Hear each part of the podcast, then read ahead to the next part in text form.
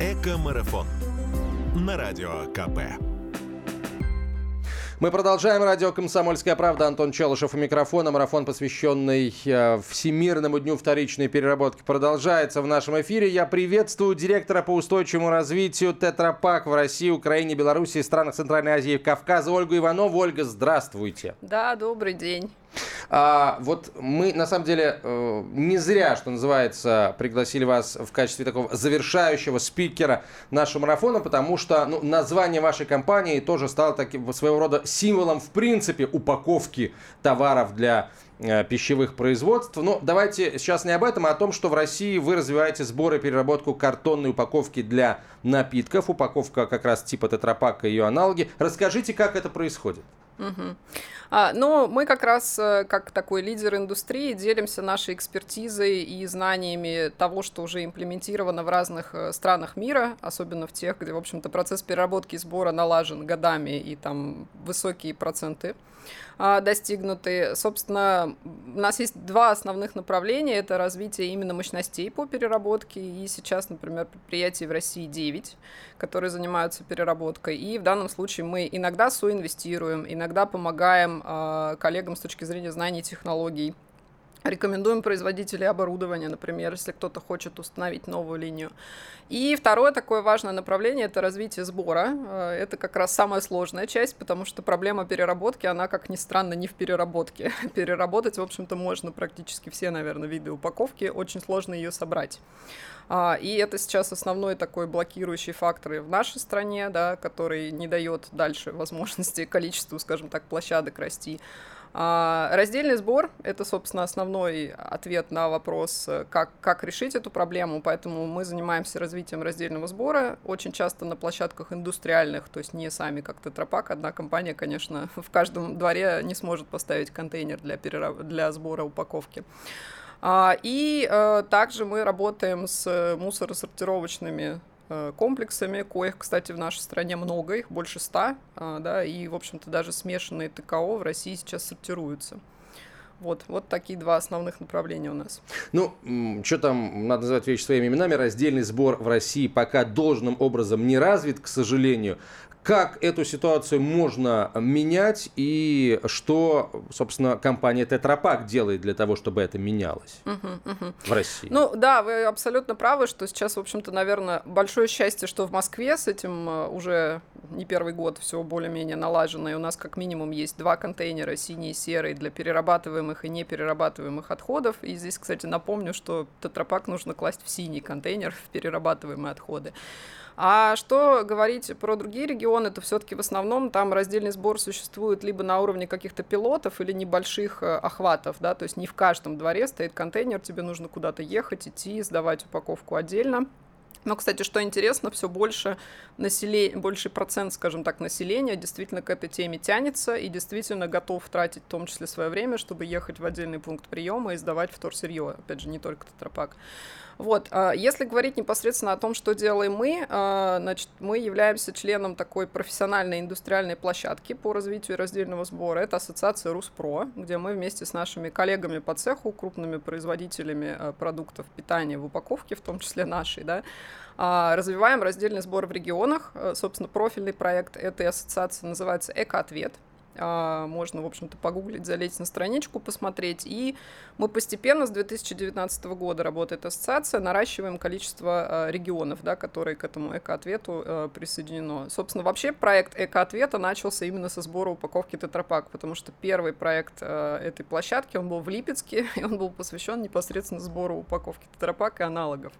Вот, а дальше мы уже пошли по регионам, начинали от шести 11, и дальше вот у нас сейчас еще два региона в отработке, да, чтобы присоединить. В общем-то, здесь, наверное, важно отметить, что когда мы имплементируем, скажем так, раздельный сбор в каком-то регионе, это не просто приходят ассоциации, ставят контейнеры, да, это большая работа с местными региональными операторами и с местными властями. То есть, в общем-то, как минимум три стороны должны быть согласны на этот процесс и в том числе еще должны друг другу помогать. Вот если этот тройственный союз не случится, скорее всего, в конкретном регионе мы не сможем реализовать, да, там такой проект. Ну, э, насколько я понимаю, вот э, такая, такая работа, такой союз далеко не сразу э, и далеко не везде возникает. Да? Почему, почему этого иногда, или, может быть, ну, часто, к сожалению, не происходит? Ну, ответ на вопрос может быть разным, да. В том числе какие-то регионы по разным причинам не хотят, например, внедрять раздельный сбор. А, региональные операторы также, они тоже иногда могут быть, кстати, в том числе а, с законодательной точки зрения ограничены, например, возможностью иметь контракт с Руспро, потому что также они получают тарифы от населения за утилизацию отходов, да, и это такой некий конфликт интересов. Так что здесь, а, нужно найти какую-то легальную форму работы, как мы можем это все имплементировать в регионе, да, ну и, б, как я сказала, регион как минимум должен быть согласен. Здесь еще что важно отметить, что у каждого региона своя повестка, скажем так, да, то есть для кого-то там инвестиционные или еще какие-то аспекты более важны на данный момент. Поэтому как раз важно, чтобы вот, этот, э, вот эта тематика по переработке и сбору отходов, она была на столе у конкретного региона, у губернатора да, или у местных властей. А, давайте еще раз, вот я попрошу вас назвать эту цифру, сколько же в России всего перерабатывающих заводов, так как в разных источниках встречаются uh-huh. разные цифры. Uh-huh, uh-huh. И, в принципе, наверное, понятно, почему встречаются разными, потому что количество переработчиков растет действительно таким прям, как сказать, кратным, наверное, объемом. Переработчиков сейчас 9. Собственно, могу даже, наверное, назвать регионы, чтобы было э, понятно, в каких регионах они расположены. Это Липецкая область, это Тамбовская область, это Великий Новгород, Нижний Новгород, и там две площадки, э, Волгоград, Пермь и Новосибирск. Вот, собственно, то, что есть. И я бы сказала так вообще по истории, как бы последний год, наверное, мы идем на восток. то есть мы начали в прошлом году с площадки в Перми, и следующая площадка, вот которая сейчас готовится, к запуску, это Новосибирск, да, как бы я, наверное, скажу не секрет, нам очень часто задают вопрос, почему переработка есть только в центральной части России, Ответом на этот вопрос два. Один — это раздельный сбор, да, его я уже осветила. А второй аспект — это все-таки удаленность регионов за Уралом друг от друга, я имею в виду удаленность населенных пунктов и логистическая, скажем так, составляющая, да, то есть очень сложно рассчитывать мощности, строить какого-то большого гиганта, да, понимая, что он не сможет перерабатывать прям тысячи тонн. А, поэтому как раз вот мы изобрели такое специальное мини-решение, мы это называем мини-завод по переработке, и именно с этим решением мы идем в регионы, в удаленные, да, чтобы, в общем-то, была возможность поставить маленький завод, прямо на территории региона собирать необходимый тоннаж, перерабатывать и на территории этого же региона реализовывать продукцию, сделанную из переработанной упаковки. Вот, так что мы идем туда, на восток, в общем-то, я надеюсь, так потихонечку, небольшими шажками, да, сможем эти площадки э, распределить по всей, по всей территории России. Ольга, а что можно переработать из... Э, а что, что точнее, что произвести из переработанной упаковки? Uh-huh, да? uh-huh. Ну, на самом деле, самый частый продукт, который производят из упаковки, поскольку ее основная часть это картон, это гофротара. Гофротара и гофрокартон. Поэтому очень часто вы можете, скорее всего, видеть гофрокоробку, просто, к сожалению, она не подписана, и вы не знаете, что она сделана из переработанной упаковки тетрапак. А, значит, второй, наверное, по популярности продукт это вот остатки полиэтилена и алюминиевой фольги в смеси. Они дальше перерабатываются в полиалюминиевую гранулу. Она очень похожа на обычную полимерную. Из нее много чего делают, включая там тазики, ведра, ручки, ну какие-то такие предметы обихода. Но самой основной э, аппликацией вот этой гранулы является производство алюминиевых строительных сэндвич-панелей. То есть, в принципе, это здание, которыми вы часто можете видеть, обшивают, не знаю, там, пятерочки, Сбербанки и так далее, да. Обычно это представляет собой такие два слоя алюминия, между которыми вторичный полимер с определенными характеристиками звука и теплоизоляции. Вот это, кстати, самое частое применение полиалюминиевой гранулы. Поэтому, опять же, вы можете ходить, видеть э, этот продукт и просто не знать о том, что он сделан из переработанной упаковки. А вот это на самом деле, э, может быть, и не очень хорошо, что мы не знаем, что вот это сделано, что так много вокруг всего, что сделано из переработанной упаковки, потому что если бы мы знали, мы бы активнее, наверное, сдавали э, упаковку на вторичную переработку. И в связи с этим вопрос, а куда ее сдавать? Угу.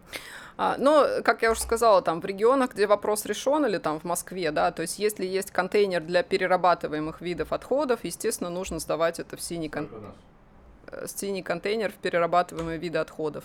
Если есть отдельный контейнер для упаковки, как на территории некоторых регионов, то в отдельный э, контейнер для переработки упаковок. Но даже если у вас в регионе еще нет раздельного сбора, это тоже важный момент, да, то я вообще рекомендую всегда всю вторичку дома аккуратненько сполоснуть, положить ее в отдельный пакет и все-таки скажем так, в обычный контейнер для смешанного мусора бросить. Потому что, как я уже сказала, на нашей территории огромное количество сортировочных комплексов, и любой человек на линии, а обычно это человек, да, который сортирует, он будет рад разорвать пакет и увидеть там кучу чистой вторички, вторички вместо смешанного грязного отхода. То есть вы таким образом сможете просто повысить вероятность того, что разные фракции будут выбраны и отправлены на переработку. Поэтому еще раз, не расстраивайтесь, если у вас контейнера еще нет, когда-нибудь он появится, но вы можете уже сейчас приучать себя к раздельному сбору. Каким вы видите будущее упаковки и ее переработки? Угу. А, хороший аспект, вопрос, потому что наша компания глобально очень много работает над разработками новых видов упаковки, да, и вот в частности один из наших, одно из наших направлений, над которым мы сейчас работаем, это то, что мы хотим убрать из состава упаковки алюминиевую фольгу. Она составляет порядка 3% в составе всей упаковки, то есть это бесконечно мало, но при этом именно она дает э, практически треть климатического углеродного следа упаковки, что бесконечно много. Поэтому мы сейчас работаем над барьерным э, полиэтиленом, который должен будет позволить сохранить асептические свойства упаковки, но при этом быть все-таки полимером и сделать ее двухкомпонентной вместо трех. А, Ольга, спасибо вам огромное. Директор по устойчивому развитию Тетрапак в России, Украине, Беларуси и странах Центральной Азии и Кавказа. Ольга Иванова была гостьей нашего марафона, который завершается на этом, друзья, но не завершается, э, не завершается то внимание, которое «Комсомольская правда» будет продолжать уделять этим темам. Спасибо за внимание. На радио КП.